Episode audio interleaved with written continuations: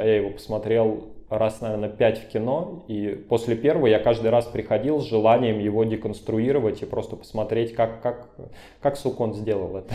Злость — это же реакция на то, что кто-то ведет себя не так, как мы от него ждем. Да, от этого злость. Но почему он должен вести этот человек себя так, как ты от него ждешь? А у кого-то цель закрыть ипотеку. И, но у меня в тот момент была цель делать яркие работы.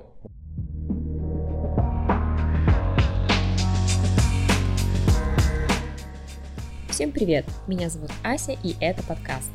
Проект, в котором мы разговариваем с рекламщиками не только о рекламе. И сегодня у нас в гостях креативный директор и кофаундер агентства «Слава» Денис Лапшинов.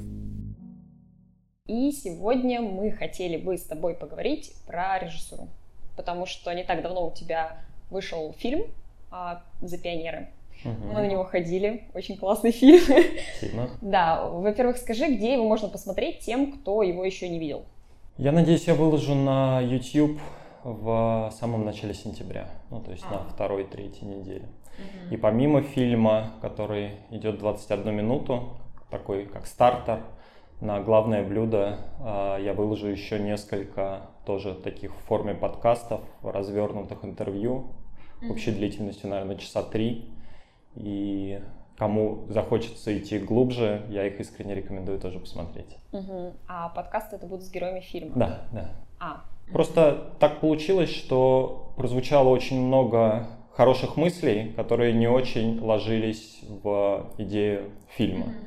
Но терять их не хочется. Поэтому вот три героя из фильма сказали очень много интересного, что хочется тоже дальше передать людям. Угу.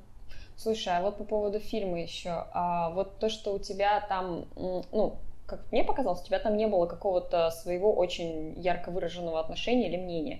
Это ты специально так задумал или... Ну, конечно, потому что это же не, не про меня история. Это история про, ну, вот про эту десятилетку или даже семилетку.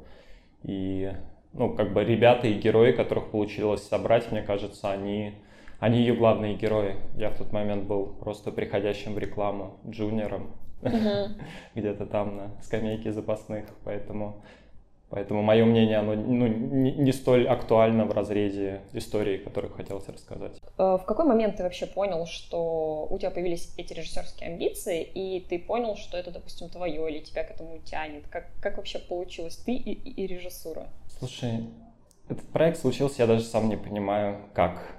Ну, то есть, э, мне кажется, это просто, ну, как бы я стал таким проводником этой мысли, которая меня нашла, и дальше она меня сама как-то взяла, протащила и заставила все, все это сделать. То есть это не было какое-то специальное намерение, э, не было такого, что вот мне там скучно в рекламе, я хочу попробовать какую-то смежную сферу. То есть это абсолютно не, не эта история.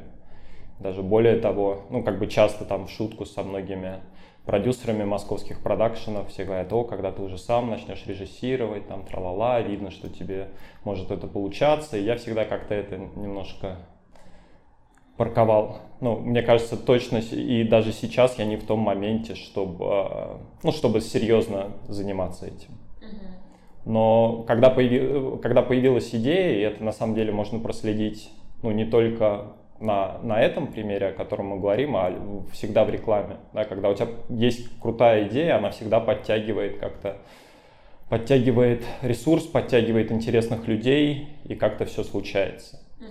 Поэтому, мне кажется, это скорее такая иллюстрация того, что как полезно иметь хорошие идеи. Потому что потом эта идея уже, ну как бы она даже немножечко над тобой начинает главенствовать.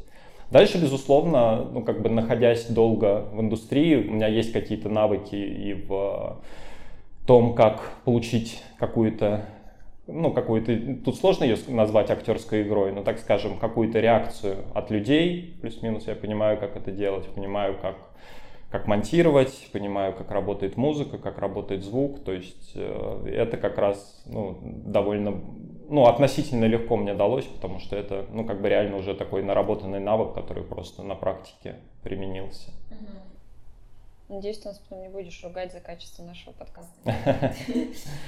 А, то есть у тебя не было такой истории, что ты работаешь в рекламе и, ну, как бы параллельно думаешь о том, что, а вот прикольно было бы там... У меня была, была немножечко другая история. А, эта история, она меня нашла год назад, и даже, мне кажется, чуть позже того, как я начал работу над, э, над этим фильмом, потому что на самом деле все интервью были записаны чуть больше года назад, в конце весны, начале лета, то есть это был где-то июнь, май, июнь, июль. Да. Э, и до, то есть после этого я уже начал немножечко осознавать и немножко у меня в голове роилась другая, другая идея о том, что вот когда ты находишься в нашем ремесле, в рекламном, ты все, что мы делаем, это всегда, ну, как бы группа людей. То есть это всегда большой вклад режиссера, оператора, колориста, всей команды, креативной команды, клиента, очень сильный всегда вклад э, с, с, с разными знаками, иногда с большим положительным, иногда тот, который нужно как-то бороть, да? но так или иначе это командная работа. Да? А у меня наступил, наверное, момент, когда мне захотелось вот что-то, ну, чуть-чуть лучше понять, что ли, себя, да, вот про, про что я, если бы я был один, что, что я бы сделал, что, что вот мне лично интересно. И вот такая мысль, она была. И даже больше того, а, под, под этой мыслью, когда Дима Карпов, вот с кем мы вчера как раз встречались на дизайнерском, дизайнерском этом условном сборище, как раз в тот момент он открыл свой Carp Diem, да, курс один на один. Mm-hmm. И я буквально, ну вот на той неделе, когда эта мысль пришла, я это увидел, я прошел его. Ну, то есть мы с Димой еще поработали на предмет того, что... Ну, мне просто было интересно, как э, так, перед собой иметь зеркало такого качества, такого размера, величины, как Дима, да, во всех смыслах, чтобы чуть-чуть получше э, ну, увидеть это отражение. И очень много прикольных мы с ним штук делали. И прикольно то, что реализовалось, по сути, то, что я интуитивно начал даже до этого, этого курса. Ну, то есть я пришел к нему прям с этим запросом. Я ему сказал, Дим, мне интересно чуть-чуть лучше вот понять, что, что я такое один. Да? Я понимаю, что я такое как часть агентства уже очень хорошо неплохо чувствую свою роль, понимаю, какую я здесь выполняю функцию, понимаю свои плюсы, понимаю свои минусы. И, ну, то есть вот как я кофаундер Славы, и как мы, как агентство, да, это уже такая состоявшаяся э, институция. А вот интереснее, вроде бы вопрос, который сильно проще, но на самом деле он для каждого человека будет намного сложнее. Кто ты? Mm-hmm. Да? что тебе лично интересно, в чем ты лично, как бы твои какие-то выпуклые стороны, вот эта штука, она требует исследования. И вот этот фильм, он фактически стал тоже таким отчасти, отчасти ну, попыткой чуть-чуть лучше посмотреть вглубь себя, так скажем.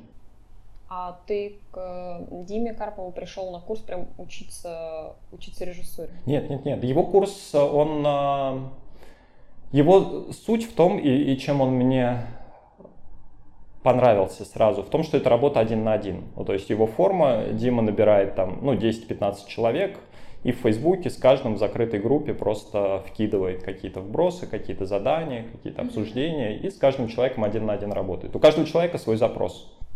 Ну, то есть, условно, если я, допустим, вот хочу попробовать себя в режиссуре или в чем-то, ты мне можешь посоветовать, что найди себе куратора или найди себе человека, который будет тебя вести, и вот. Если твоя цель режиссура, как и любая другая, да, ну то есть понятен, э, понятно поле, на котором тебе интересно себя пробовать играть, тогда я бы просто копал глубже, ну как бы где сейчас можно получить самую хорошую среду и где можно получить самого хорошего наставника, либо, либо группу, в которой ты сможешь развиваться. И здесь я на самом деле не очень, мне кажется, хорошо посоветую, потому что, ну, как я и сказал, это ну, как бы не совсем сейчас мой путь. Ну, то есть я не то, чтобы я вот хочу идти в режиссуру. И я вижу параллельные пути, да, вот есть Митя Ковалев, у кого тоже есть очень классный телеграм-канал, который продал квартиру, уехал в Америку учиться режиссуре, вот ему прям огромное уважение. Он, но он нашел для себя, он понял, что я хочу вот Действительно, это то, что мне надо. Он поставил на кон все, просто переехал. Вот сейчас заканчиваются его два года обучения. Надеюсь, искренне ему желаю, чтобы все у него сложилось дальше хорошо в этом ремесле. Это, мне кажется, очень, ну, такой шаг очень-очень крутой. Ну да. А вообще частые истории, когда из рекламы люди уходят в кино? Частые, довольно. Хороших примеров очень мало, к сожалению. Ну, какие, то есть, а какие хорошие? А, мне кажется, самый один из, ну, таких честных, мне кажется, будет Хуан Капрал, Кабрал. А, это человек, который очень сделал крутую карьеру креативным директором, и потом он снял такой ролик, который многие видели, когда Горилла играет на барабанной установке под Фил Коллинза. И в тот момент он был и креативным директором, и режиссером этого проекта. И в какой-то момент он просто понял, что он подустал от рекламы, и он начал снимать рекламу. И он снимает выдающиеся штуки. Вот для Икея супер проект, где супер история, где такая метафора сна, где девушка летает на кровати в облаках, падает на вторую кровать, на третью.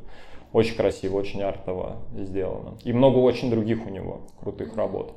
Я не помню, для, к сожалению, для какого-то СМИ, для какой-то газеты, вот тоже одна из свежих, которую снимал, кстати, как оператор наш соотечественник Рома Васянов, да, тоже выдающаяся визуальная работа.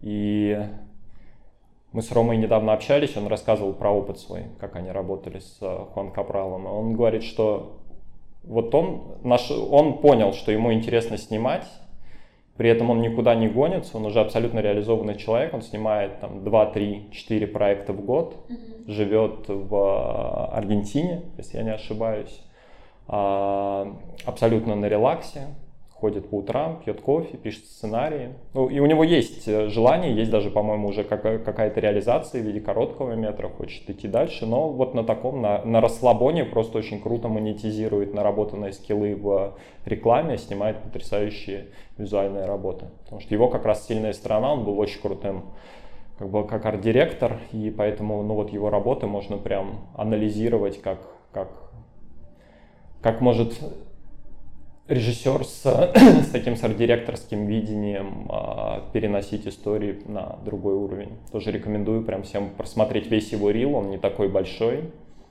но можно, можно очень много там найти интересного. А, еще один пример, тоже один из моих любимых, это Густав Йоханссон, но это человек, который недолго работал в рекламе. Он получил рекламное образование, он закончил Бергс. Это в Стокгольме.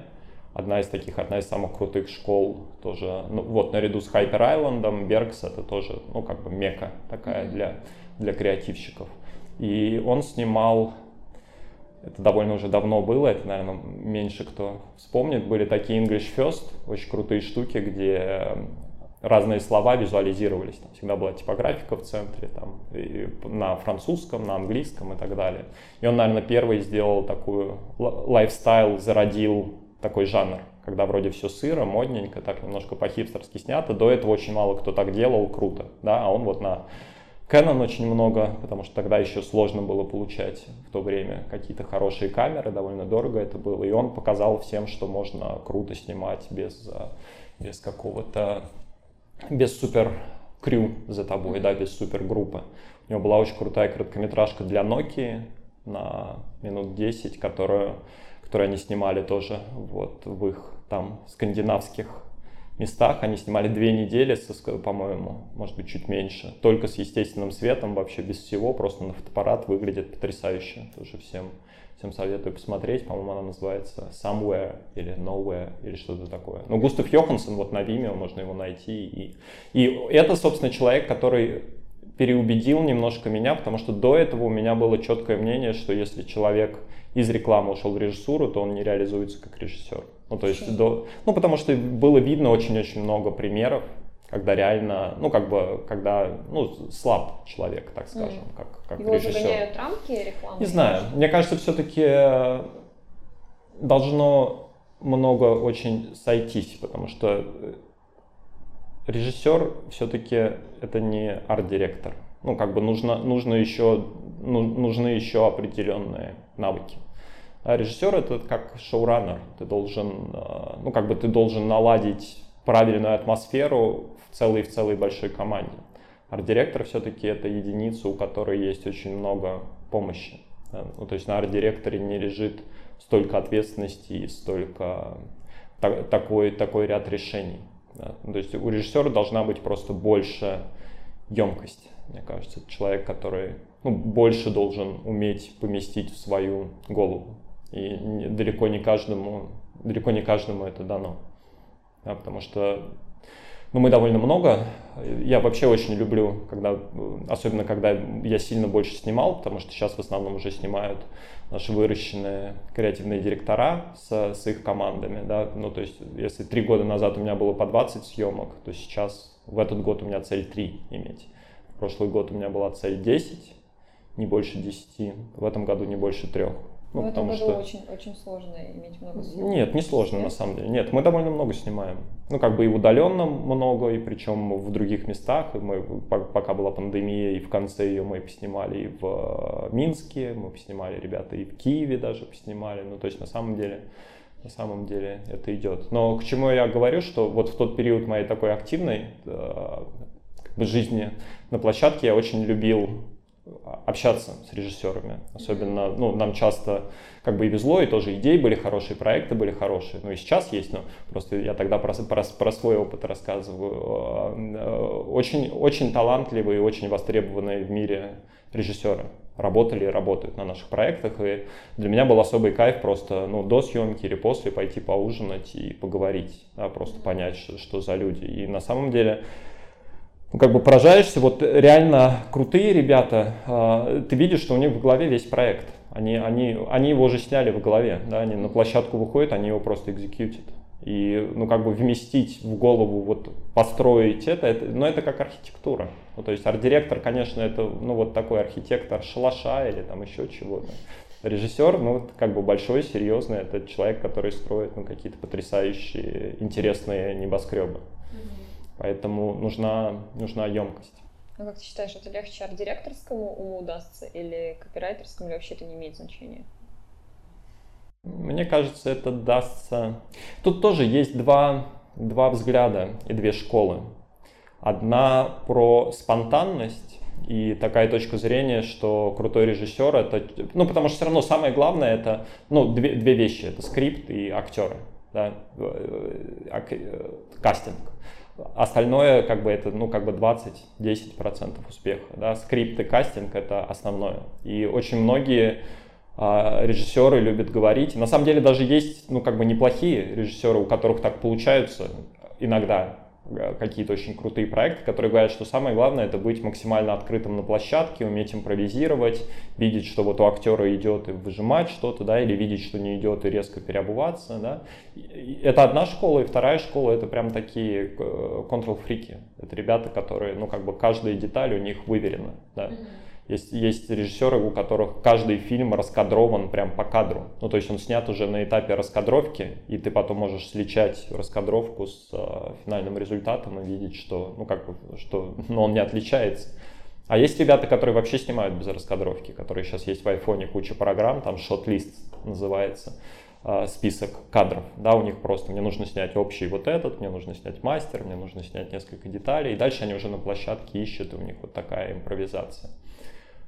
По моему опыту и наблюдению я могу сказать, что ребята, которые импровизируют, у которых вот это качество, как бы чувствовать жизнь в моменте, быстро адаптироваться, да, а они периодически, когда сходятся звезды, они выдают очень хороший, крутой продукт, но они много, ну, довольно много у них в карьере ситуаций, когда не сходятся звезды, да, когда тебе немножечко не везет в чем-то. И, ну, прямо есть такие серьезные, ну, как бы есть минусы в карьере, есть работы слабые. В то время как реализованные режиссеры, которые, ну, как бы, которые могут вот представить себе всю эту картину, у них чаще всего, но все-таки они ниже какого-то своего уровня, они не опускаются. Они также могут, и, и даже шедевров, мне кажется, у такого типа режиссеров больше ну, за, за карьеру, я имею в виду, выдающихся каких-то фильмов или рекламных роликов, которые которые они сделали. Вообще, мне кажется, это как бы и то, и то, и тот, и тот набор навыков. И, и с тем, и с тем можно, можно идти. И нужно идти, если хочется, так сказать. В, в режиссуру надо просто четко понимать, ну, как бы, что вот это моя сильная сторона, вот это не моя сильная сторона. Да. Если не твоя сильная сторона детали, то ты будешь себя мучить, ну, как бы заставляя себя держать в голове то, что просто туда не вмещается. Да. Ну, потому что есть какая-то, есть емкость, да, у тебя есть маленькая авоська, ты в ней не унесешь, там, я не знаю, трактор или что, что еще. Его бесполезно туда впихивать. ты, ну, как бы ты ее в итоге порвешь. А если ты понимаешь, что да, что, ну, как бы мозг тянется, что ты можешь, ну, как бы лучше-лучше представлять, воображать и все это прорисовывать себе, эту картину. Хотя это тоже навык. И это, ну, как бы сложно. Потому что даже, даже как арт-директор и креативный директор, когда, ну, как бы, когда я начинал, мне было сложно вообразить принт. Да, вот мы делали первые какие-то сложные принтовые макеты, ну, с нарративом, с какой-то историей. А, где было несколько героев на, ну, как бы на одной плоскости, в статике. И мне было сложно представить, как это будет. Потом, когда ты это снимаешь, видишь результат, сравниваешь со своим скетчем, и у тебя уже, ну, как бы мозг достраивает. Потом 15 секунд тебе тяжело, потом 15 секунд уже фигня, потом 30 секунд. Потом, когда мы делали первые минутные ролики, когда ты их монтируешь, ты думаешь, о боже, как эту минуту в голову э, врезать.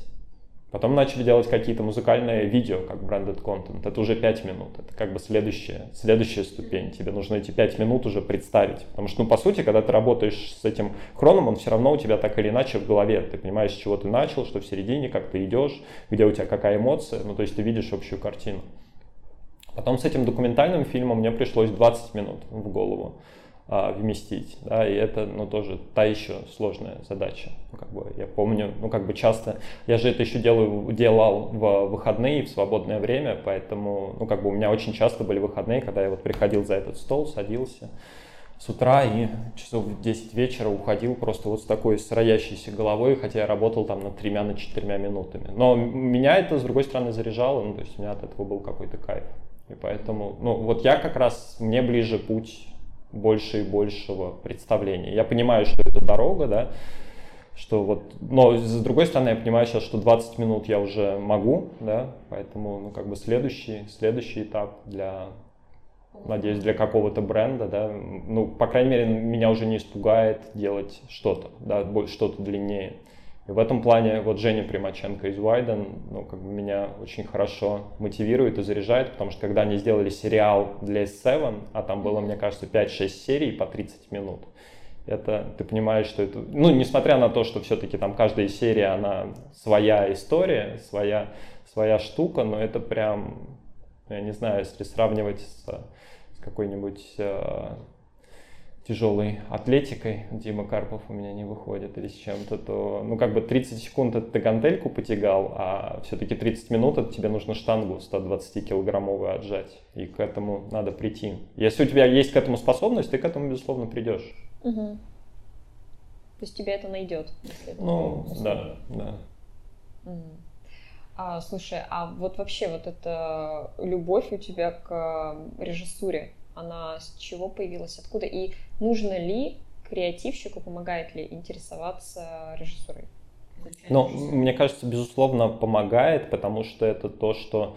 Ну, потому что сейчас главное все-таки, как ни крути, медиум в рекламе, ну, в такой, в большой рекламе, так скажем, в массовой коммуникации, это видео.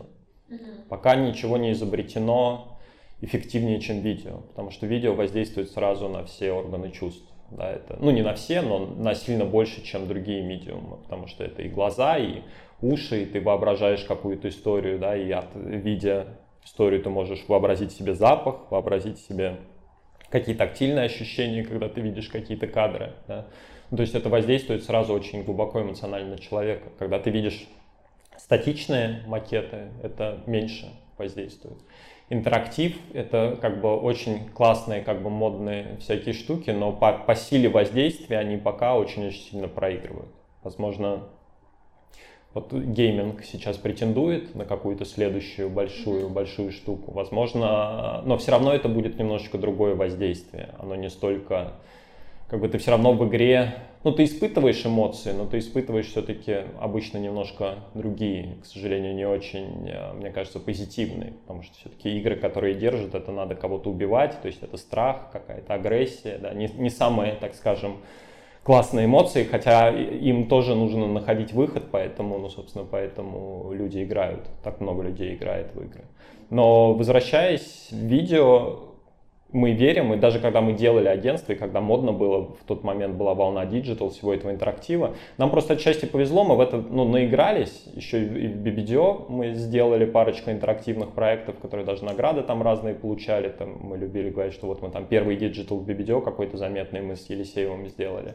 И, ну просто когда мы это сделали, это приятно, что все в индустрии говорят, о, это круто, потому что ну, никто еще этого не делает, но когда ты видишь, как это воздействует на человека, там мы сделали очень крутую игру, где бритвы гоняли по лицу, сбривали щетину для бритвы Браун. Да, сделали как такую прям, ну, считай, произвели просто брендированную игру, где вместо болидов а, ты гоняешься на бритвах с разными характеристиками.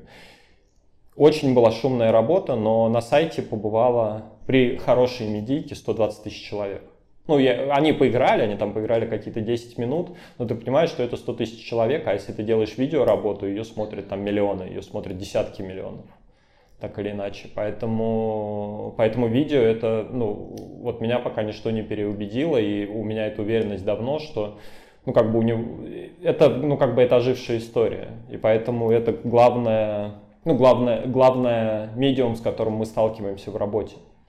И исходя из этого, безусловно, ну как бы чем лучше ты понимаешь режиссуру, тем лучше ты можешь и придумывать, и потом вместе реализовывать. Поэтому, ну как бы без этого, мне кажется, никуда. Потому что Конечно, тоже бывают часто случаи, когда ну, как бы есть начинающие команды, которым, э, которые просто придумывают классные идеи, и потом тоже звезды сходятся, что есть режиссер, который может это взять и реализовать, и все будет хорошо. И так часто происходит, на самом деле. Часто можно даже вообще ничего не знать, если просто у тебя, ты подобрал хорошую команду, дальше они все сделают. Но, опять же, это не, во-первых, это не гарантированно, а во-вторых, если ты говоришь с этой командой, со всей режиссерами, продакшн-дизайнерами, монтажерами на одном языке, так или иначе ты, ну, как бы являешься автором идеи, ты с этой идеей дольше всего живешь, потому что для любого рекламщика, ну, когда ты делаешь проект с видео, ты, ну, как бы процесс до съемки занимает, ну, в лучшем случае месяц, может занимать три месяца, может занимать полгода. И ты полгода с этой идеей живешь, и ну, она тебе ну, как бы очень ценна. А режиссер, он все равно ну, как бы снимает сильно больше. Ему сложно полюбить настолько чужую идею. Поэтому, безусловно, хороший режиссер никогда не будет идти на компромиссы, но даже средний хороший режиссер все равно, как бы если у него там ситуация какая-то сложная, если он подустал и так далее, то он может давать слабину. И в этот момент, если ты понимаешь это, и ты это видишь, чувствуешь, и ты понимаешь, как, ну, как бы, что ему сказать и как-то это исправить, то видно, как, а, как он реально собирается. А если ты это отпускаешь, что все, это не моя работа, я придумал, да, вот я придумал классный скрипт, дальше пусть его кто-то снимет, то тогда вот в этих ситуациях, к сожалению, ну, эти классные скрипты, они не всегда будут реализовываться. Поэтому интерес он шел изначально от этого. Ну, просто как лучше понимать а, всю линейку производства продукта в агентстве, который, который мы делаем. Не только концептинг, да, вот что, чему учат и неплохо учат все школы, да, но и, но и производство, где, мне кажется, ну, вот сейчас, к сожалению, большое белое пятно. Ну, да. Мне очень понравилась вот эта Ислома картинка, где, где рыцаря в, в доспехах концептинга поражала стрела в глаз э, съемочного опыта. А, ну, как бы и в ней есть правда. И, ну, помимо эмоций, которые, безусловно, яркая, к сожалению, этот навык, он, ну, как бы его нужно приобретать годы.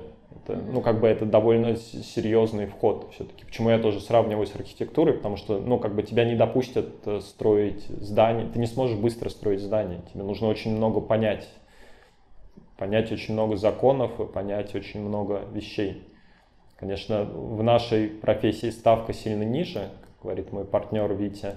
Если бы мы строили мосты, мы бы давно все в тюрьме сидели, потому что на наших мостах бы уже много людей поломало себе руки, ноги, шеи. Да? Ну, то есть цена ошибки не так высока, но тем не менее, чтобы качественно делать ремесло, связанное с видеоформатом, нужно, ну, как бы нужно владеть большим как бы и теоретическим багажом, и практическим. Угу. Ну, а теоретический багаж, вот, ну, то есть практически понятно, допустим, ты повышаешь насмотренность, ты смотришь э, всех этих режиссеров и прочее. Практически ты участвуешь в процессе, не а. совсем, mm-hmm. это как раз это теоретический, когда ты можешь смотреть, анализировать, понимать, как это работает, но если ты это не применяешь на практике, то как бы это становится таким мертвым немножко знанием. И оно может даже жить какое-то время, но просто так мозг работает. Если ты какое-то знание не используешь, он его подтирает без твоего ведома. Ложишься спать, просыпаешься и... Что я там посмотрел? Да, то есть э, практические навыки это не совсем э, просмотр, да, э, на, на, насмотренность и анализ, потому что Практически, эти практические навыки, они, ну, то есть эти, эта теория, она в любом случае, если она не, не применяется на практике, мозг ее просто сотрет. Поэтому очень важно не только получать эту информацию, но и находить способы, как эту информацию применять в, ну, в, своем, в своей работе, на своем ремесле. Поэтому, ну, как бы, если мы говорим про режиссуру, что не только смотреть, но и снимать самому. Да. Если мы говорим про рекламу, использовать это в съемочных проектах. Mm-hmm. А ты еще журил на Young Director Award. И э, вообще вот э, с режиссерами, которыми там, а где с ними можно познакомиться, посмотреть их работы. Вот сейчас, допустим, это, это как будто бы какая-то очень закрытая такая информация чисто для своих. И есть ли, есть ли возможность как-то узнать об этих людях и об этих Она, к сожалению, она закрыта исключительно нашим невежеством, в общем, мне ну, кажется, потому что наверное. на самом деле как бы этот конкурс проходит э, больше 20 лет, он всегда проходит в рамках э, Канского фестиваля, и это всегда mm-hmm. большой такой значимый ивент для продакшн-индустрии. Они всегда в одном отеле, и это всегда как бы такой тоже с помпой у них микронаграждение, и потом режиссеры, которые эту награду берут, их просто ну как бы разрывают все оставшиеся дни в, в, в рамках этого фестиваля. С ними стремятся все продюсеры познакомиться, узнать, кто они, что они и так далее, и так далее. То есть это фактически вот такие, это лучший вход в рекламу для молодого режиссера, прям точно. Ну, как бы лучший способ попасть в, прям в мировую повестку, серьезную для режиссера, это получить награду на Young Directors Award. И результаты этого конкурса, они всегда открыты. То есть сейчас они тоже открыты, сейчас можно посмотреть все работы. Мне кажется, я не, не уверен, вывешивают ли шорт-лист прям саму работу или только ее название, но награды точно вывешены, вывешены работы. Ну, то есть их сейчас можно все просмотреть, а дальше как бы я делаю следующим образом. Если меня цепляет какая-то награжденная работа, я просто гуглю, что это за режиссер. Сейчас это очень легко как бы сделать. Это было почти невозможно, ну как бы очень сложно это узнать еще 10 лет назад. Просто 10 лет назад эти победители, они выходили на CD-дисках. Я помню даже времена BBDO, когда был Шотс такой, и сейчас есть супер авторитетные журналы. Ну, как бы о мировой режиссуре люди узнавали в основном только из этого журнала, потому что он выходил там раз в месяц или в три месяца, и они прислали журнал вместе с диском, где ты мог эти работы посмотреть. Сейчас все настолько просто.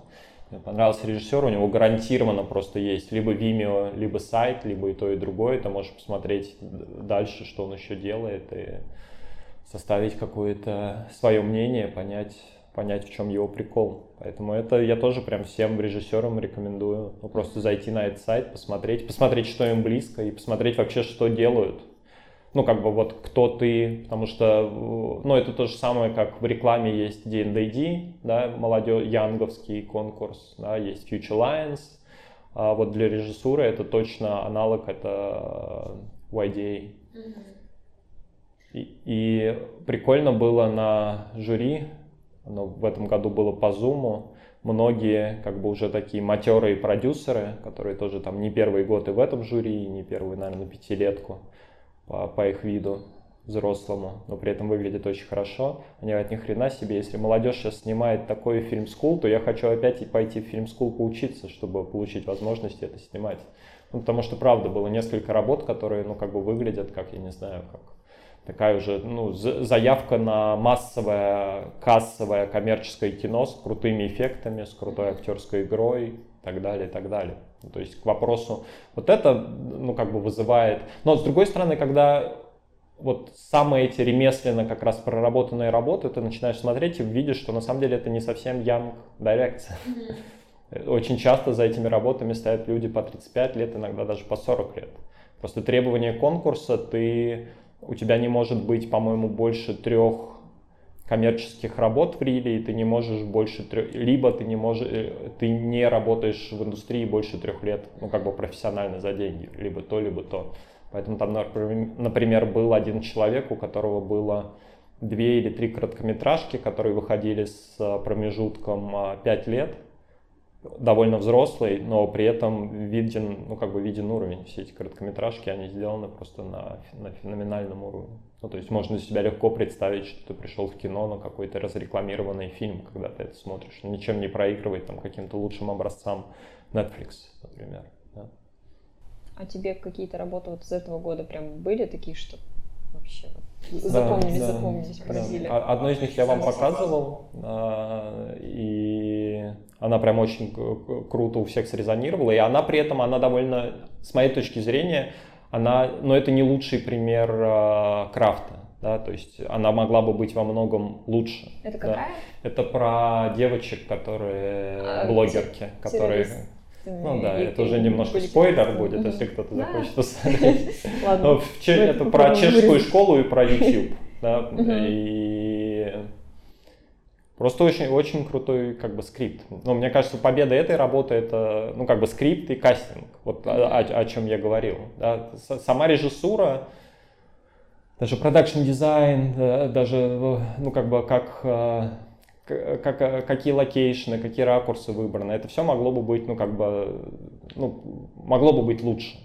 Но ты легко это, ну, как бы пропускаешь мимо глаз, потому что тебе просто интересен сюжет, тебе интересны эти девчонки, да, интересно, интересно, как они играют. Вот этот фильм очень хороший. Еще одна работа, а, я ну, вы, может быть, потом сможете вставить в описание, я не смогу сказать, как ее, как ее легко найти, а, но это работа, которая абсолютно как бы самобытная, там тоже там история очень интересная, тоже не, не, не хочется спойлерить про то, как в школе, ну, один за одним погибают впадают в такое в состояние онемения, спячки, смерти, не знаю, кто как это воспримет. А, ученики этой школы. И есть такая, ну, немножко нелепая героиня. То есть, э, но это я просто всем рекомендую, рекомендую посмотреть. Это просто очень круто снято. Вот тут как раз к режиссуре вообще нет вопросов. И, ну, как бы и сам, сам, сама скрипт при этом тоже он настолько самобытен, настолько ни на что не похож, что на меня прямо она произвела большое впечатление. Mm-hmm. Но в целом на жюри, конечно, как тенденция ну, последних всех лет, социальные истории, ну, и с ними сложно бороться. Потому что вот обе работы, которые я сказал, хотя они обе получили золото, а, но им сложно конкурировать с а, какими-то ну, с какими-то социальными вещами, когда прям видно в кадре, что человек чем-то серьезно болен, и ну, это довольно круто показано, да, с уважением, а, как он это переживает. И вот такие работы, они, собственно, такая работа получила Best of Show, да, такой аналог, аналог Гран-при. Тоже феноменальная режиссура, очень здорово как бы сделано, пробирает, как бы вызывает мурашки. Но для меня просто, ну, как бы социалка и не социалка, это, ну, такие, неравная не, не борьба. Все-таки на социалке эмоция всегда была и будет в разы, разы сильнее. А тебе журение на этих а, фестивалях, ну, помимо того, что ты смотришь хорошие работы, хороших, знакомишься с хорошими режиссерами, оно что еще дает? Очень здорово смотреть, как другие люди воспринимают что-то. Mm-hmm. И потому что, мне кажется, это такая, это очень хорошая фокус-группа. Потому что так или иначе, как воспринимает обычный зритель, у нас не так много инструментов, чтобы это понять.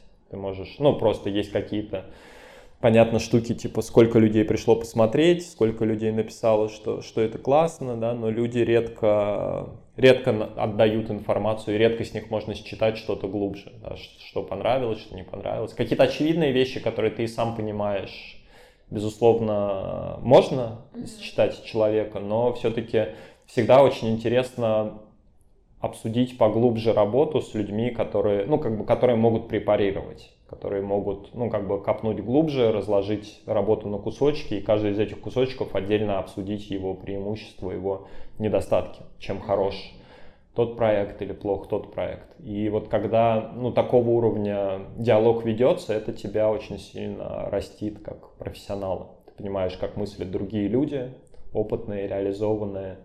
Ты понимаешь, а, как бы очень часто, что ты на что-то не обратил внимания, оно реально важно, и ты это слышишь из разговоров. Был фильм, который меня, например, совсем не зацепил. Назывался «Купальщики», «Bathers», «Bathers», «Bathers». Его сделал Lush, бренд, который есть у нас, э, как бодишоп, да, и они просто сняли, я не знаю, 12 героев и их отношения с водой, как они купаются, как, что для них вода и так далее, и так далее. И там все цвета бодипозитива, всех, э, всех гендеров, так скажем, и, ну, такая очень интимная история, да, проникли вот в этот предмет. И жюри, особенно тоже, ну, та часть жюри, которая там старше 45, может, 50 лет, были просто, ну, ее даже многие выдвигали на гран-при эту работу, потому что говорили, что вот это прям на меня очень сильное впечатление произвело.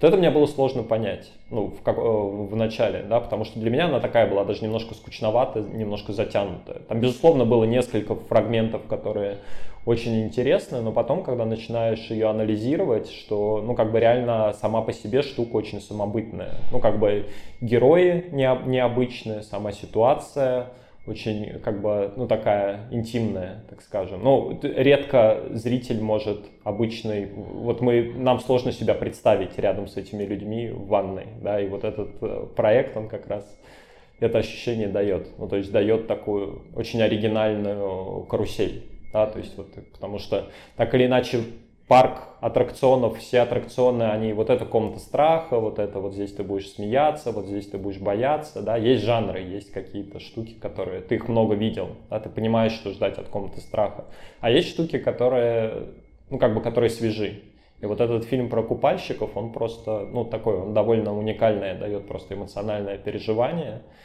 и вот этим он очень-очень многих зацепил. И без обсуждения вот этот, я бы даже не задумался и не начал дальше копать, да, когда кто-то вытаскивает его и говорит, о, смотрите, вот это круто, потому, потому, потому, ты, ну, как бы начинаешь это использовать такой паттерн мышления впоследствии, э, слушая идеи в агентстве, да, потому что это тоже, ну, как бы в нашем ремесле это очень важно, понять, у какой идеи хороший потенциал, у какой идеи слабее потенциал. И, и это то, что нельзя, ну, то, что ты не можешь сделать математикой никак.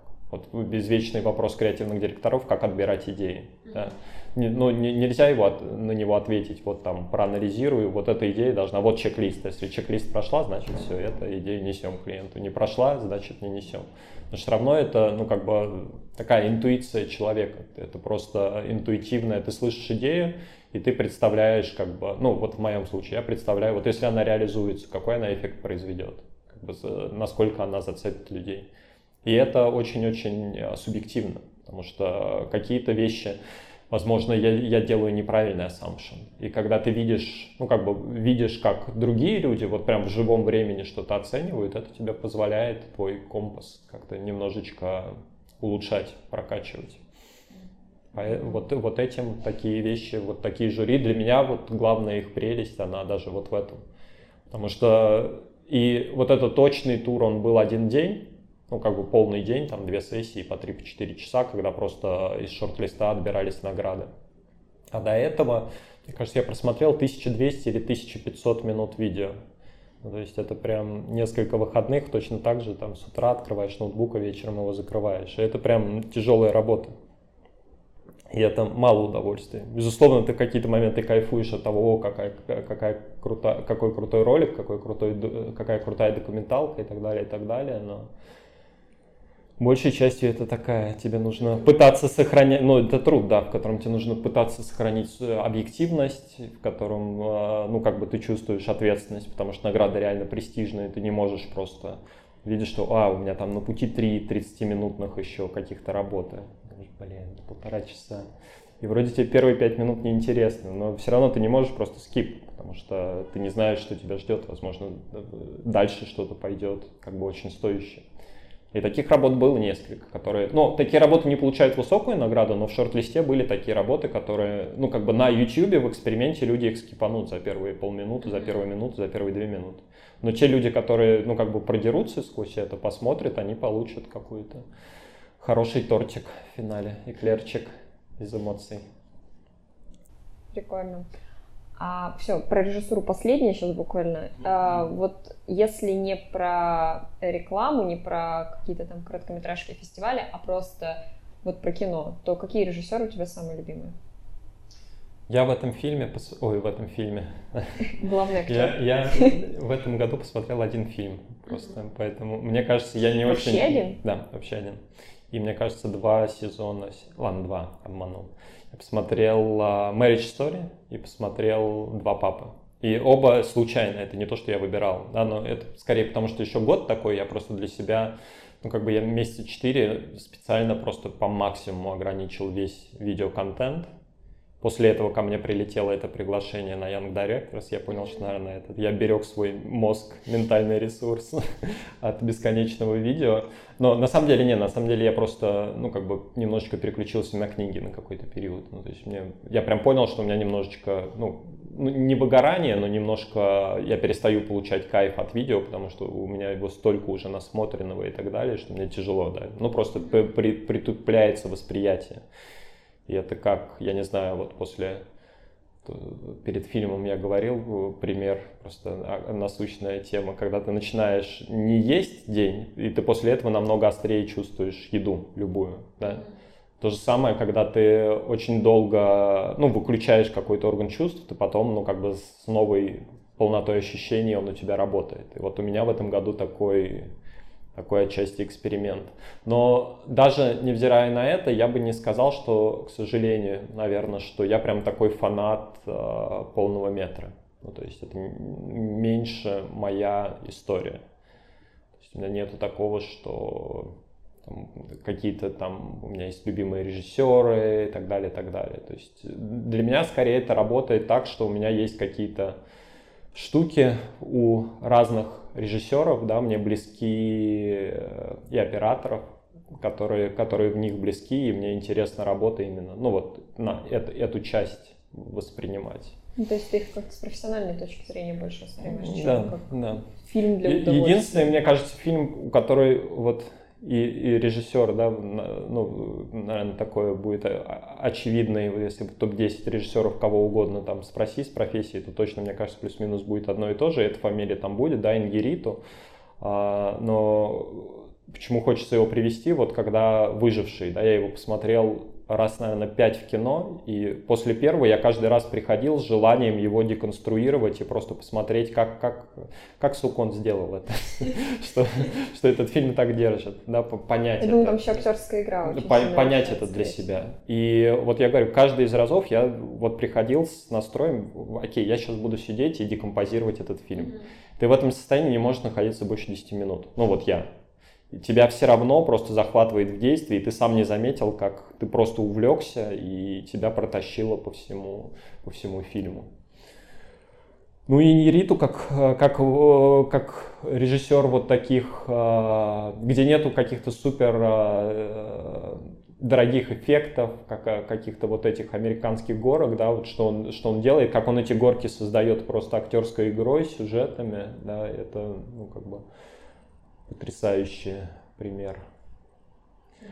Скорсезе очень крутой в, именно в режиссуре, как, а, как он, ну вообще как он, как его повествование и с, с длинными кадрами, да, штука, как, как он любит. Вот это, ну, у меня это тоже, тоже резонирует. Финчер мне нравится вниманием к вот как раз параноидальностью и выверенностью и всем то есть на YouTube очень крутое видео, тоже советую про то, как Финчер работает с камерой и, собственно, почему он делает очень-очень много дублей. Просто вначале может показаться, и мне даже так казалось иногда, вот все говорят, там Финчер снимает по 60 дублей, по 70 дублей. Кажется, просто выпендривается чувак, да, как бы грубее не сказать, не, не, не очень поним... ну, как бы хочет э, чего-то, что не до конца понимает. Но когда я увидел это видео, я понял, почему он столько много снимает и почему реально это нужно, почему-то, ну, не, не, не, почему это не сделать быстрее. Потому что у него каждое действие в кадре, оно подчеркивается камерой. Условно, я начинаю вставать со стула, у него камера пойдет вверх. И она как бы, она идеально закреплена за, э, вот посмотри, э, вот все движения, они всегда, камеры их акцентируют, и они идеально совпадают по таймингу. Ну, то есть, если я начал вставать, а камера немножко запоздала, она пошла позже, для него это будет новый, э, новый дубль, да, новый тейк. Если я сел, а она не успела опуститься вместе со мной, все, новый тейк. А, ну, как бы, а сцены многие, они дли, длинные, и там есть много движений, там есть хореография, и просто пока, ну, как бы в унисон оператор не войдет со всей актерской игрой, он будет, он будет это переснимать. И это, к сожалению, ну, как бы, это takes time, да, это, это не сделаешь с 10 с 12 раза, тебе нужно, ну, как бы, это как танец, да, это как а, оператор танцует с а, актерами. И в каждой сцене им нужно этот танец разучить сначала, а потом его идеально, ну, как бы воплотить, идеально станцевать вот эту хореографию. Вот это очень круто. И Финчер, кстати, очень э, потрясающие вещи делает, делал и делает в рекламе. Вот э, Nike, как называется, работа, где два американских футболиста, история двух американских футболистов от рождения до их схватки, Fate, по-моему, «Судьба» она называется. Тоже прям рекомендую всем посмотреть. Просто супер крутая. Она настолько продумана в деталях. И там тоже вот есть его фирменные штучки с камерой. Весь ролик построен на том, что фактически это два американских футболиста, вот с их рождения, с пеленок, там детский сад, школа, как они тренировались, как они развивались, как они играли. И кульминация, они просто встречаются на одном поле и сталкиваются. Да? И э, он придумал очень крутую штуку, что один футболист, у него всегда камера идет слева направо, а у другого справа налево. И эти две камеры, они встречаются в финале. Ну, то есть это нарезка всегда, снапшот жизни одного, другого, одного, другого. И вот он всегда, они всегда бегут, как бы всю жизнь, как бы они идут к этой, к этой схватке. И это к вопросу, зачем увлекаться режиссурой, да, потому что копирайтер или арт-директор или кто угодно, вот если, если ты не знаешь, что, ой, а что так можно, да, если ты не знаешь этого, то ты это не придумаешь в скрипте. И мне очень интересно всегда было, кто это придумал. Это придумал ли креативщики, или это он придумал, как, как режиссер привнес, сказал, давайте вот так это сделаем, это будет интереснее. И если ты владеешь вот такими штуками, да, понимаешь, как, как, а, как это придумывается и как это создается, да, что движение камеры на самом деле это тоже, ну, как бы это тоже элемент, который подсознательно очень сильно усиливает эмоциональное ощущение. Ты это можешь закладывать в свои скрипты. Если ты не знаешь вообще об этом, если ты никогда об этом не задумывался, то, то ты ну, не, не сможешь придумывать на, на таком уровне. Круто, очень полезная инфа. А, да, мы еще а, разговариваем с а, креативщиками по поводу их хобби, по поводу их увлечений каких-то. И вот все мы знаем, что ты увлекаешься йогой. Да. И э, вообще, как ты к этому пришел, почему йога, и это у тебя скорее необходимость из там, стрессовой работы или просто ну, это в кайф, удовольствие? Что это такое для тебя? Она меня очень случайно нашла. И у меня такой был не очень простой период в жизни. Много там разных перипетий происходило. И у меня такие два года прям были, когда я немножко себя запустил. Когда, мне кажется, я никогда в жизни столько не весил, потому что ну, не так много, там, мне кажется, килограмм 80, но просто в 25 я весил 55 килограмм. И для меня, в принципе, 50-60 это был такой комфортный вес. И со стрессами на работе, с э, личной жизнью, со, всем, со, со, со всеми сложностями. Короче, ну, было прям время, когда я понял, что физически я оказался ну, в не, не крутом месте. Прям, ну, реально не крутом. И я даже не воспринимал йогу как выход из этого, да, и, ну, просто, видимо, тоже интуитивно я понимал, что нужно с этим что-то делать, и это меня реально немножко тормозит.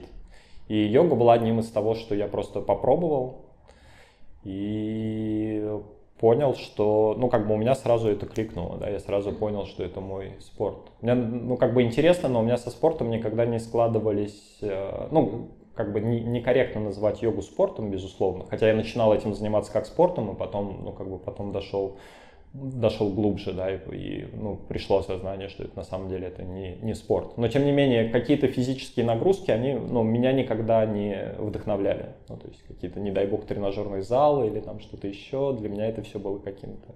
Ну, не получал от этого кайфа. У меня было плавание периодически, и это мне доставляло какое-то удовольствие, но скорее тоже не физическая нагрузка, а скорее просто процесс нахождения в воде.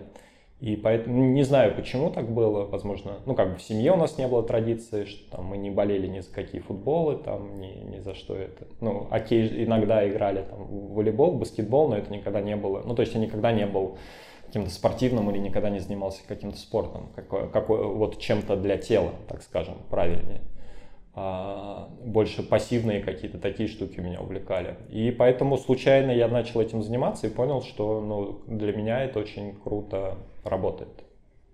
И увлекся, начал идти дальше, дальше. Притом это не так давно произошло, это произошло, мне кажется, два с половиной года назад, в феврале, вот два, два с лишним года назад. И, ну, это одна из вещей в жизни, которые ты просто случайно попробовал и понял, что тебе нравится, и ты дальше, дальше тебе интересно туда идти, дальше интересно туда развиваться.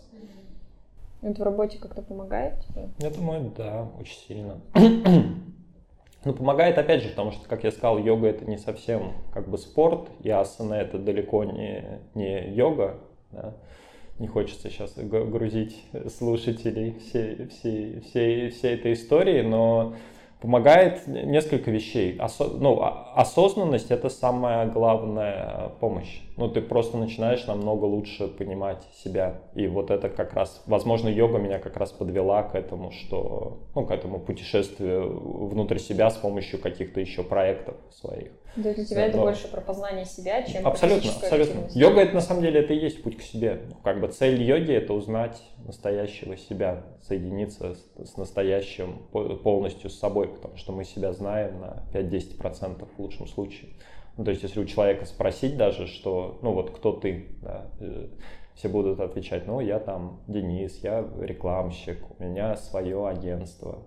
Но это все не, не, не про тебя, да, это то, что ты делаешь, а ты, ты кто, как, какой ты какие у тебя качества, да, какие у тебя способности, что, что тебе доставляет удовольствие, что тебе не, не доставляет удовольствия. На самом деле, ну, как бы такие супер простые вопросы, но мы почему-то их себе не задаем. То есть это кажется настолько очевидно, что, что ты все это знаешь, на самом деле нифига, на самом деле просто тебя мозг жестко, как это сказать, обманывает. А, потому что он просто прячет, ну, во-первых, он очень мастерски прячет твое несовершенство и твои косяки, потому что, мне кажется, любому человеку кажется, что он безупречен. Ну, как бы, если спросить, какие твои самые сильные, как бы, минусы. У меня даже было, когда, ну, просто вот, возможно, там больше даже года назад на, на старте своего пути мне стал вот этот вопрос интересен. Окей, я плюс-минус, наверное, чувствую, что я делаю хорошо, а вот что я делаю реально плохо. Я спрашивал друзей даже, ребят, вот в чем вам кажется такие мои черные стороны? И я получил одну только. И э, от одной девушки, за что благодарен ей очень за, за честность и откровенность, но ту, которую плюс-минус я сам уже к тому моменту осознавал. А, а через два года я понял, что она далеко не одна, да, что негативных качеств, над которыми надо работать, там их 5-6 у меня записано. Э, какие они, что, как бы, что с ними надо делать, как, э, как, их, как их минимизировать. И чтобы их понять, нужна, ну, как бы, во-первых, нужна какая-то честность по сравнению с собой, потому что, мне кажется, мало приятного э, понимать, что ты в чем-то, ну, как бы, не, не классный, да.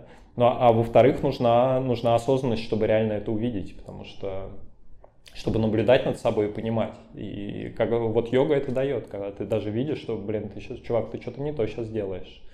За, за, зачем, ты, зачем ты на это злишься? Почему ты считаешь? Потому что, ну, тоже вот злость — это же реакция на то, что кто-то ведет себя не так, как мы от него ждем. Да? От этого злость. Но почему он должен вести этот человек себя так, как ты от него ждешь? Вопрос хороший. То есть почему, почему ты злишься на него, потому что просто он не делает то, чего ты хочешь? Это же немножечко странно. Потому что это же ты хочешь. А может быть, он даже, во-первых, он может не знает, что ты хочешь, а во-вторых, возможно, он хочет совсем другое. Как бы, ну, как бы и в этом плане злость это очень нездоровая в такие моменты реакция. Здоровая реакция может быть, а почему действительно он это делает? Да? Возможно, за этим есть какая-то очень четкая причина. Это не подавление как раз а, вот этой вот агрессивной негативной энергии, то есть обычно же говорят наоборот, тебе надо ее выплескивать, и тебе будет легче. Есть такая теория, что нельзя, нельзя держать в себе негативную энергию. Это действительно так, но как бы вышаг — это не испытывать. Ну, то есть ловить себя на подступах, когда эта эмоция начинает зарождаться. И вот эта цель. Ну, как бы это не цель, это одна из, ну, такой, а, одна из планок, которые по-хорошему ну, как бы, если, если все люди до этого дойдут, то мы точно будем жить в более, как бы, гармоничном мире и в более, более классном мире. Потому что в момент, когда ты начал испытывать эту эмоцию, то все. Ну, как бы ты пока эту эмоцию не пережил, ну, а это не быстро, ну, в зависимости от эмоций, ты не можешь ее просто выключить. Ты не можешь себе в этот момент сказать, все, я, я перестаю чувствовать. Так, ну, так не бывает. Но ты можешь э, не не выражать ее, не начинать ее чувствовать. Потому что в любом случае есть зазор между стимулом и возникновением эмоций. И как раз йога и медитация тебе тоже в том числе помогает, э, ну, как бы этот зазор чувствовать. Ну, просто время немножечко замедляет. Потому что ты, ты, ну, ты можешь в какие-то моменты, ну, как в slow motion понимать, что сейчас начало происходить и так далее, если ты внимание туда переводишь в этот момент. И поэтому всем, ну, как бы, рекомендую, не, не всем рекомендую, так скажем, потому что, мне кажется, опять же, спорт, ну, даже если говорить про спорт, да, говорить про асаны, про какую-то физическую форму, у каждого, у каждого будет что-то свое для кого. И, и на самом деле любая деятельность, она может быть медитация, она может быть путем к осознанности. Для многих бег, тоже люди говорят, что бег это там вот час, когда я ни о чем не думаю, когда я просто выключаю все гаджеты и так далее фактически, когда ты ни о чем не думаешь, это медитация. Да, поэтому для кого-то плавание, да, для кого-то даже, даже кроссфит, да, вроде ты там тягаешь какие-то э, огромные штуки, но при этом ты тоже можешь к этому подходить как, как к медитации. Поэтому я по-другому скажу, мне кажется, вот что я точно рекомендую всем, это найти свою штуку, да, найти, найти, что тебе приносит удовольствие, и реально, ну, прям интегрировать это в свою рутину, потому что это точно это точно позволяет развиваться быстрее. Мне кажется, вот мое поколение мы немножко за, застали такое время, когда было круто, считалось круто себя разрушать. Не знаю почему. Но это такая, такая глупая штука, что там, ну, из серии, что художник должен страдать, ты обязательно там должен какие-то жесткие наркотики юзать, бухать и так далее, и так далее. На самом деле это, ну, как бы ничего хорошего вообще не, к слову, но это тебя не делает более талантливым творческим человеком точно. Возможно, ты можешь выразить какой-то болезненный опыт через переживание его, но тоже миру выражение такого болезненного опыта, оно не делает мир лучше. Это тоже как бы факт. Какой-то высший дзен, мне кажется.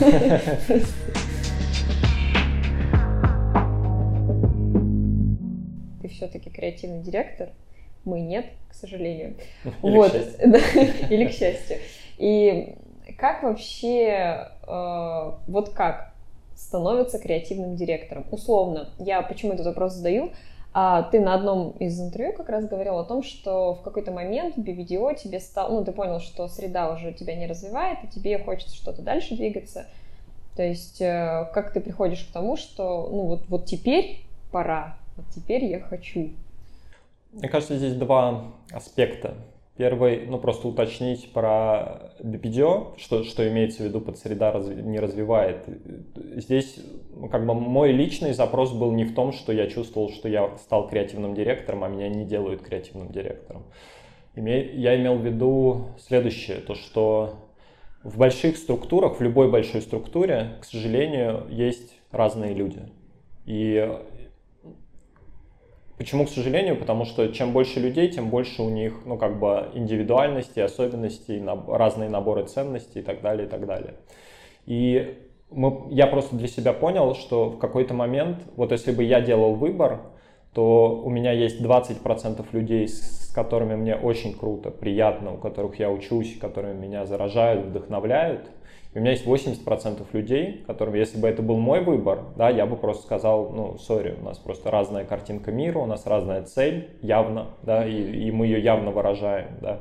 У кого-то, ну, как бы, и, и это нормально, да, у кого-то цель закрыть ипотеку, и, но у меня в тот момент была цель делать яркие работы. Да? И та, и та цель, я не говорю, какая из них хорошая, как, какая плохая, но когда мы сталкиваемся на проекте с двумя разными как бы, мотивациями и целями, то это мешает. Я мешаю человеку платить ипотеку, потому что э, он переживает, что э, ему нужно ну, как бы конфликтных ситуациях с клиентом что-то пытаться отстаивать, да, ему намного проще просто сделать и забыть и на, начать дальше, да, и, и, и мне, соответственно, этот человек с этим набором ценностей мешает, ну, просто не, ну, как бы плохо, что мы вынуждены и, и тот, и другой идти на какие-то компромиссы, и опять же, на, на негативные эмоции. И поэтому, когда я понял, что вот реально 80% э, своего времени я бы сам проводил по-другому, вот в тот момент родилось осознание, что а почему бы это не попробовать сделать. Потому что все-таки, когда ты строишь свою компанию, но ты сильно влияешь на то, какие люди будут с тобой в этой лодке. И это была, ну, не, это была одна из мотиваций, так скажем, уходить. Создавать было намного больше мотиваций, ну, это тоже отдельная история. Мне кажется, я лучше продолжу отвечать на вопрос. Как становиться креативным директором? Самом деле это тоже ну, очень-очень такой долгий путь, так скажем. Потому что, и мне кажется, этот путь, он а, заключает в себя следующие стадии. Сначала ты становишься, ну просто ты круто делаешь сам. А потом ты не успеваешь делать все сам, у тебя появляется команда я рассказываю свой путь, не говорю, что он единственный. У тебя появляется команда, которая, от которой ты ждешь, что она будет делать так же круто, как ты сам, но вы будете, делать, вы будете все успевать. Этого не происходит, безусловно. Потому что, опять же, все люди как бы разные и так далее. Ты начинаешь на эту команду злиться, начинаешь за ними многие вещи переделывать и так далее, и так далее.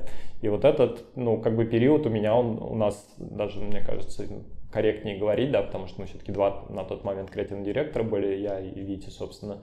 А у нас этот период длился, ну, мне кажется, 2-3 года, когда мы контролировали каждый проект, мы э, как бы, ну, четко верили, что это, ну, и, и мне кажется, это хорошо, ну, как бы в этом есть и плюсы тоже, что все-таки мы сейчас простраиваем репутацию, нам прям очень важно все, все осознавать, все понимать, все делать настолько круто, насколько мы можем. И, ну, как бы мы людей в этот момент, безусловно, воспринимали как, а, ну, либо помощь в этом, либо часто, к сожалению, воспринимали как даже, ну, препятствие, да, что, ну, у команды не получилось сделать это настолько круто, как мы это делаем, и, а ты понимаешь, что завтра презентация, у тебя нет другого выхода, как сесть там и в ночь самому это делать. И это ведет куча, к куче фрустраций. Да. И это, собственно, ну, мне кажется, я почти уверен, что любой человек это проходит на, на каком-то определенном моменте. Но мне кажется, это ты не креативный директор, это ты мастер в этом, в этом случае. Да, как, ну, как такая институция, как раньше у художников же тоже там э, да Винчи там не, не сам все рисовал, у него тоже было там 3-4 человека, которые да рисовали. арт-директором. Ну, он был мастером, Потому что арт-директор это немножечко другое, сейчас мы к этому придем. Арт-директор, креативный директор. И это просто, как бы, ты мастер, значит, твоя команда воплощает максимально вот твой мастер, твой как бы стиль мастера, твое видение мастера, и то, ну, как бы она является твоим таким, твоими гаджетами, да, то есть это твой такой киберкостюм, который тебя делает сильнее, как творческую единицу. И, и мне кажется, для этого, ну вот корректное слово мастер. Да, и это тоже это нормально. Некоторые люди в таком статусе существуют всю жизнь. Современные художники, условно, потому что там тот же Дэмиан Херст, я слышал, на него там работает 20-30 человек. При этом все работы подписаны Дэмиан Херст. Да?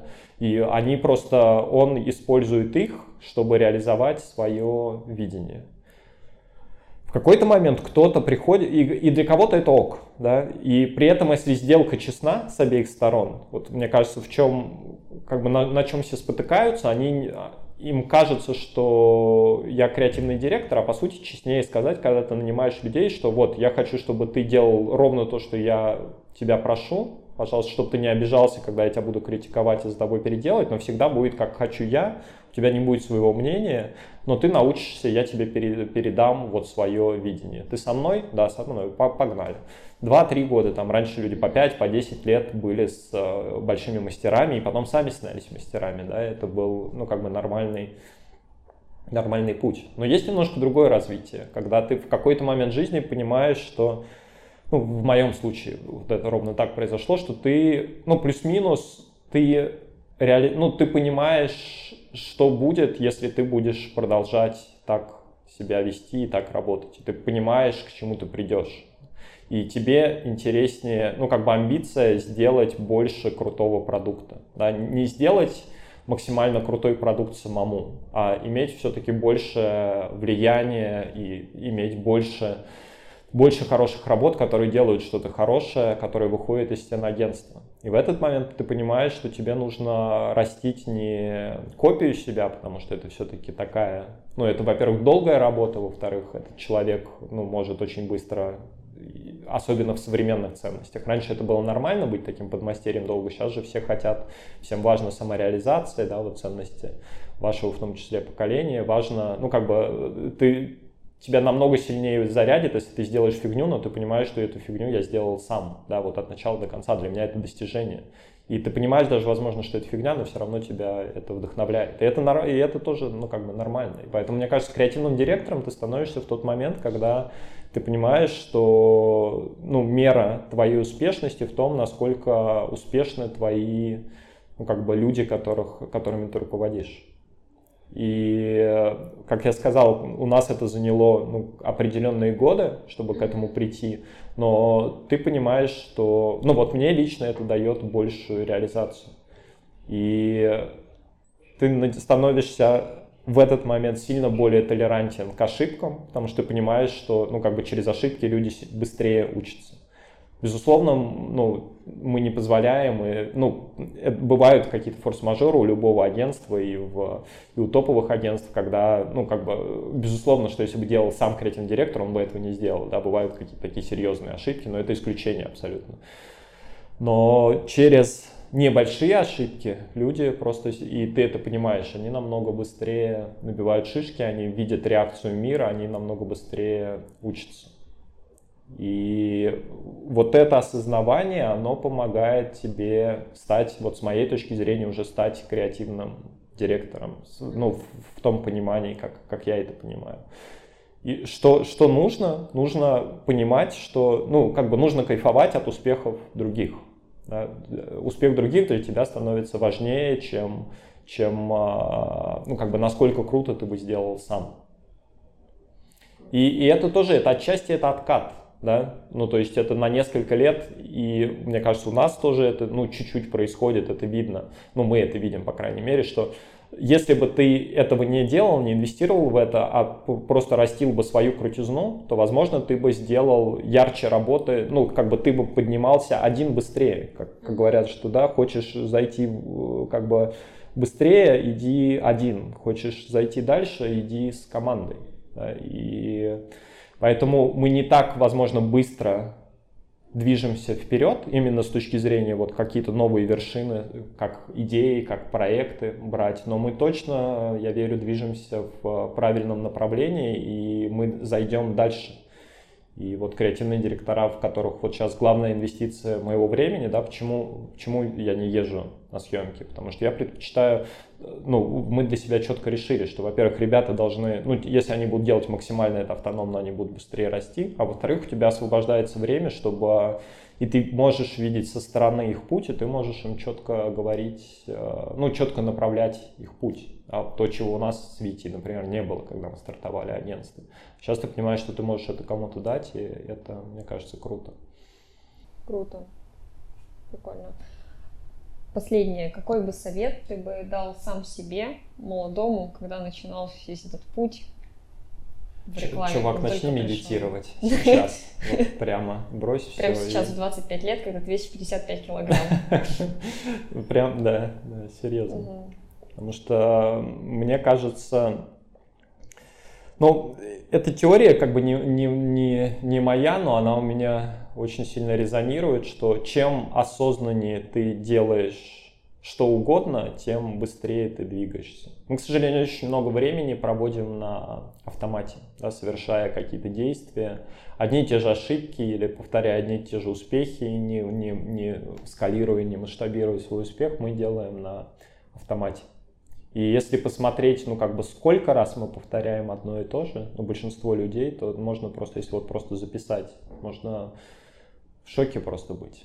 Даже, ну, как бы даже вот многие креативщики, да, вот со стороны как раз это заметно. Ты вот садишься с командой, говоришь, ребят, вот у вас есть 2-3 референса, и вы в голове 2-3 работы, которые вы почему-то приняли для себя как крутые, и вы пытаетесь придумывать вот что-то такое же. Но мир же это не 2-3 работы. Да? И больше того, это, ну, как бы, ну, как бы эти работы, они уже сделаны. Как, бы, как, как сделать что-то, что не похоже на что-то другое. И это, ну, как бы, это осознанность, когда ты, ну, как, как бы, когда у тебя есть рефлексия, и это то, что медитация очень круто дает. И просто чем раньше ты это понимаешь, тем, а, тем а, качественнее проходит каждый твой следующий день жизни. Ты уже, ну, как бы четко видишь, что, ой, я что-то здесь застрял, я, ну, зачем я второй раз совершаю одну и ту же ошибку. И я еще далек в этом, ну, потому что у меня как бы практика медитации на самом деле только год.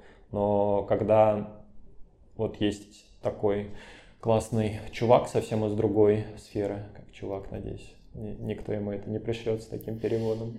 Очень уважаемый человек, а, который входит и в сотню самых влиятельных людей в мире, самых богатых, Рэй Далио. А, человек, у которого свой а, инвестиционный э, бизнес, да, который зарабатывает деньги людям, вкладывая их в металлы, акции, облигации, во, во, во всю эту историю. Так вот, он случайно начал медитировать, по-моему, то ли в 18, то ли в 20 лет. И он тоже об этом пишет много, да, что самое как бы хорошее, что со мной произошло, то, что я рано пришел в медитацию. С тех пор он медитирует вот с 20, по-моему, лет. Каждый день. Каждый день 40 минут он уделяет этому. А сейчас ему 70 с чем-то. То есть у него уже, ну сколько, 20 тысяч часов человек провел в медитации. Все любят, да, это кетчфрейз про 10 тысяч часов. 10 тысяч часов, если, это если ты каждый день медитируешь по часу в течение 30 лет. Ну, то есть, на, на самом деле, такой навык такой выда... стать, ну, попасть в какую-то вот реализацию в, в этом, он может занять 30, 30 лет. То есть это я к тому, что я тоже немножечко ну, поздно к этому пришел. Ну, не поздно, у каждого свой путь, поэтому из-за этого, мне кажется, ну, не, не надо никому переживать. Кто-то послушает, и он даже постарше меня и не медитирует, то тоже этот совет так, также применим, как, как, как и в 25 лет. И как следствие, мне кажется, еще один совет — это просто понимать, что, ну, как бы эта медитация это даст, от чего вы получаете кайф, что, что наполняет, а что не наполняет. Мы, к сожалению, очень много времени тратим на те действия, на ту работу, которая нам вообще, ну, где мы оказались случайно. Потому что у человека есть инстинкт, да, повторять за другими. Если ты видишь э, прям очень сильно укорененный, да, ну, как бы за детьми посмотрите, что, что они делают. Они повторяют за взрослыми. И также, как бы, когда любой человек растет, он также стремится за, просто повторять. Это наша модель исследования мира. И очень много решений, очень много ситуаций, в которых ты оказываешься, это просто результат повторения, не результат того, что это то, что тебе действительно приносит какой-то кайф. А какой шанс, что ты повторил за человеком, а, с которым вы одинаковые, с которым у тебя одни ценности, очень маленький. Конечно, ты мог, это могло произойти, тогда тебе очень повезло. Но очень часто ты это мог повторить за человеком, которого это действительно реализует, которому это действительно по кайфу, а тебе это, ну, как бы ты чувствуешь, что ты через себя переступаешь. Иногда это полезно, да, иногда как бы переступать через себя это классно, и это как бы тоже какой-то путь к прогрессу. Но в, этой, в этом случае ты, по крайней мере, понимаешь, что да, я через себя переступаю, да, мне это не очень круто, но я понимаю, зачем я это делаю. Я делаю для того, того, того, того, того. Но если ты понимаешь, что я не понимаю, зачем я это делаю, мне вроде как это вообще не круто, и я не понимаю, ну, так вот оказалось, что я здесь, и ты ничего не меняешь, что, ну, вот это, мне кажется, это просто, ну, как бы время, когда ты топчешься на месте и не, и не реализуешься, не профессионально, не лично, там, в зависимости от сферы, и не получаешь кайфа, самое главное, не получаешь какой-то радости. Поэтому медитируйте и понимайте себя, что, что вам нравится, и ну, как бы не тратьте время, начинайте. Если вы этим уже занимаетесь, то поздравьте себя и почувствуйте, что это круто. Да? Ну, занимайтесь этим усиленно. Если вдруг вы понимаете, что это ну, как бы не совсем то, то даже не то, что не совсем то. Не совсем то всегда будут опасения. Как бы это тоже один из э, инстинктов. Да? Тебе всегда будет казаться, что, возможно, что-то ну, неправильно я делаю. Но мне кажется, критерий поэтому очень простой. Если тебе приносит удовольствие, больше удовольствия то, что ты делаешь, значит, ты правильно все делаешь. Если это приносит больше фрустрации, то чем удовольствие, значит, ты неправильно все делаешь. Круто. Вот. Спасибо тебе большое. Вам спасибо. Очень здорово. Давайте. Спасибо вот. всем, кто дослушал.